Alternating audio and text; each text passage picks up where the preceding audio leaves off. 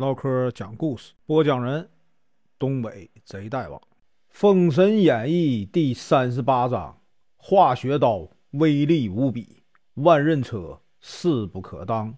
声明：本书由网络收集整理制作，仅供预览、交流、学习使用，版权归原作者和出版社所有，请支持订阅、购买正版。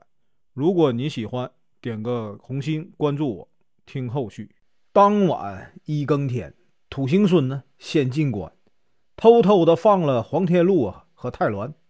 二更时分，哪吒登风火轮呢，飞进关去，系起了金砖，把这个守军呢打散，然后呢，撞开门锁，周兵啊一声呐喊，冲杀进去。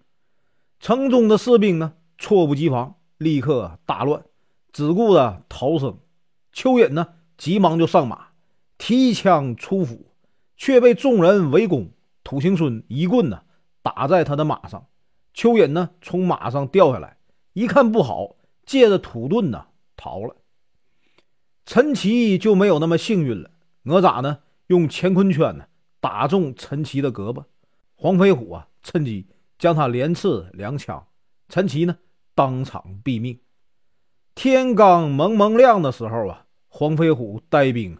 夺了青龙关，姜子牙得到消息啊，大喜，只是呢失了邓九公啊和黄天祥，心中啊凄楚，叹道：“可惜忠勇之士啊，不能享武王之福禄啊。”次日呢，他们进军呢泗水关，守关的将领韩荣见这个姜子牙连夺两关，军威正盛，心里啊忧急。他赶紧写告急文书，又与众将彼此勉励，要拼死啊，同守此关。第一天呢，哪吒将王虎挑于马下，韩荣和魏碧大战，也败回营去。正值此时紧急时候，七守将军余化赶来。他自从啊押送黄飞虎被哪吒打败以后啊，就回到了。蓬莱山师傅那里求助，这次呢，他带来师傅啊烧炼的一件宝物，纵使周军呐千万，也能杀得他片甲无存。韩荣听得心花怒放。话说这个余化啊，来到阵前，又遇到了哪吒。所谓仇人相见，分外眼红。两人呢，话不多说，就大战了起来。哪吒的枪法乃太乙真人呢。传授变化玄妙，余化呀不敌。他将师傅给他的宝物化血神刀啊祭起，有如一道电光来得甚快。凡中持刀者无有不死。好在哪吒是莲花化身，虽中了一刀，但呢不像血肉之躯呢立刻死亡。他带伤啊败回营去。姜子牙见哪吒不说话，只是颤抖，心里啊。担忧。次日，雷震子的翅膀被这个化雪神刀所伤，从空中跌落下来，也是不能说话，抖个不停，与这个哪吒呀一模一样。杨戬、督粮回来啊，拜见姜子牙，说呀：“元帅，自从三月十五日啊拜别以后，如今呢将近十个月了，怎么才走到这里呀？”姜子牙将这个事情的经过告诉了杨戬。这个时候呢，乾元山金光洞的金霞童子啊拜见，说哪吒有危险，奉师傅之命啊背哪吒回山。姜子牙急忙啊把这哪吒交给了他。杨戬前去看这个雷震子的伤势，只见呢他的伤口发黑，血水如墨，像是中了毒，但是呢看不出啊是什么毒物。他前去向这个余化所战，然后呢，运用八九玄功将这个元神呢遁出，用左臂迎来，故意啊中了一刀败回。他对姜子牙说：“弟子往玉泉山金霞洞啊去问问师傅。”玉鼎真人见杨戬的伤势啊，仔细观看以后啊，说：“此乃啊化学刀所伤，凡人见血即死。”好在雷震子服过两枚仙杏，他又有玄功，否则呢都不能活。杨戬大惊，忙问：“怎么能解救呢？”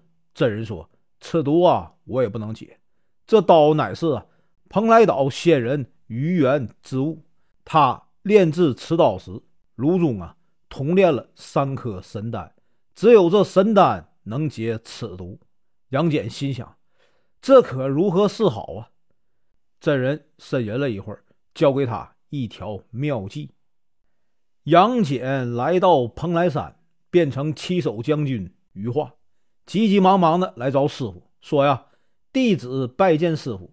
因有师傅的宝刀，我连胜两轮呢，伤了那哪吒和雷震子。只因呢，那可恶的杨戬不知怎么的，用手一指，这刀啊调转了过来，反而伤了我，还请师傅啊救我。”于元说。好在我留了一手，在练呢。此宝刀的时候，同时练了三颗丹药。我留着这丹药啊，也没用。你呀，都拿去吧，以备不测。假的这个余化呀，磕头拜谢而回。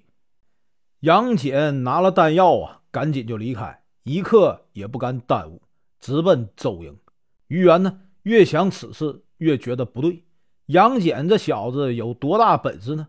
能令？化血神刀回转呢？再说我徒儿受了这刀伤，应该立时就死，还能撑着回到我面前吗？他掐指一算，发现呢果然中计，气得一跳而起，立刻上了金睛五云陀去追这个杨戬。杨戬呢听见后面呢风声，知道于元追来，偷偷的记起了哮天犬。愤怒的于元没有想到啊，又遭暗算，被这个哮天犬一口咬到了脖颈。他料想啊，早晚能制住杨戬，于是呢，先回去养伤了。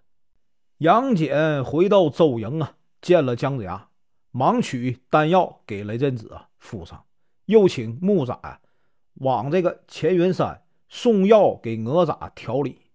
次日呢，杨戬在关下诺战，余化。见杨戬和雷震子全都好了，又听说他没有丹药，大惊。他只好抛下这刀，和杨戬呢大打出手。论武功呢，他可比不上啊杨戬，何况还有雷震子助战。没有四十个回合呀，他就送了性命。次日啊，于元就来到了韩荣的大营，要为徒弟啊报仇。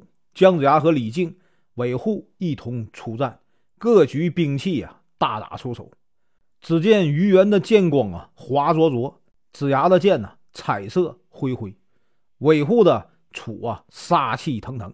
于元呢，记起呀，金光错，却被姜子牙用杏黄旗给挡了。姜子牙呢，用打神鞭伤了于元。李靖一刀啊，砍在他的腿上，于元带伤逃回。土行孙崔良回来，正见于元呢，坐。五云陀而去，心里羡慕不已啊。晚上呢，他跟邓婵玉啊说出自己的计划，打算呢去盗于元的坐骑，用此催粮，岂不更便利吗？邓婵玉啊劝他跟这个元帅打招呼，他心想，要是打了招呼，必定啊不让去，还是先到了再说。于是啊，土行孙借着地形术潜入了。泗水关，于元是何等人物啊？掐指一算，便知道土行孙是来盗他的坐骑。他假装睡着，结果呢，把土行孙给擒了。于元知道土行孙呢会地形术，就用如意啊乾坤袋把他装起来，架在火上，要把他烧死。土行孙离了地，逃不出去，被火烧得吱哇乱叫，眼看呢命在旦夕。白鹤童子奉了元始天尊之命啊，命巨流孙去救啊土行孙。巨流孙呐，赶紧借着种地金光法来到了泗水关上空，伸出手把如意乾坤袋提走了。于元怒发冲冠，心想：好你个巨留孙呐，为救你的门徒，把我的如意乾坤袋也拿走了，看我明天如何找你啊算账！姜子牙没想到土行孙偷偷做了这么丢人现眼的事儿，气得要将他斩首。巨留孙呢为他求情，希望他能啊戴罪立功。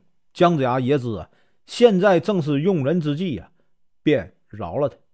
次日啊，于元点名让巨留孙出来，姜子牙迎了出来。巨留孙呢，趁机用捆线绳将这个于元捆了回去。无奈啊，于元道行啊极深，李靖用刀杀不死他，韦护呢用降魔杵也没有用。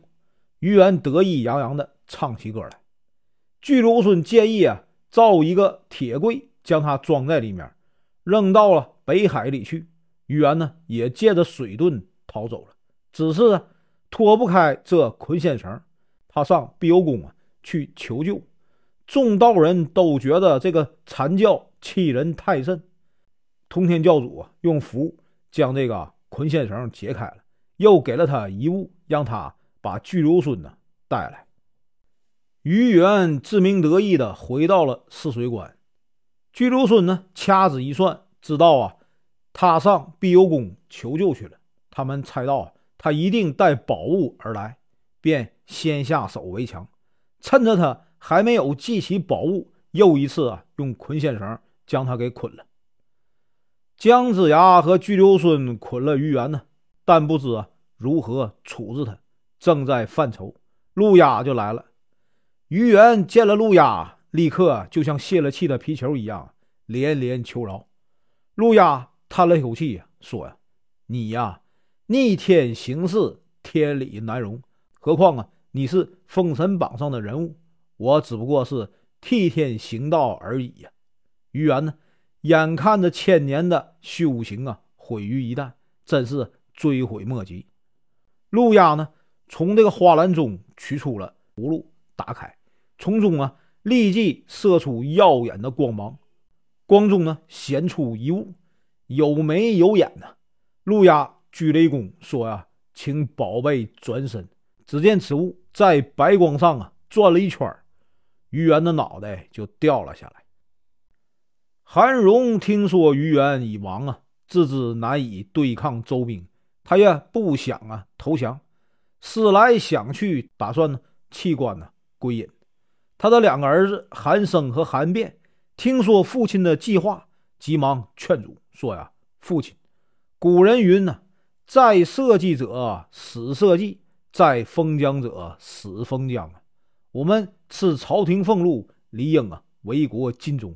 我们年幼时曾经从一名叫法界的艺人那里啊学过艺术，日夜操练，如今已经练得纯熟，待我们呢。”去灭敌，为国分忧，赴汤蹈火，在所不惜呀！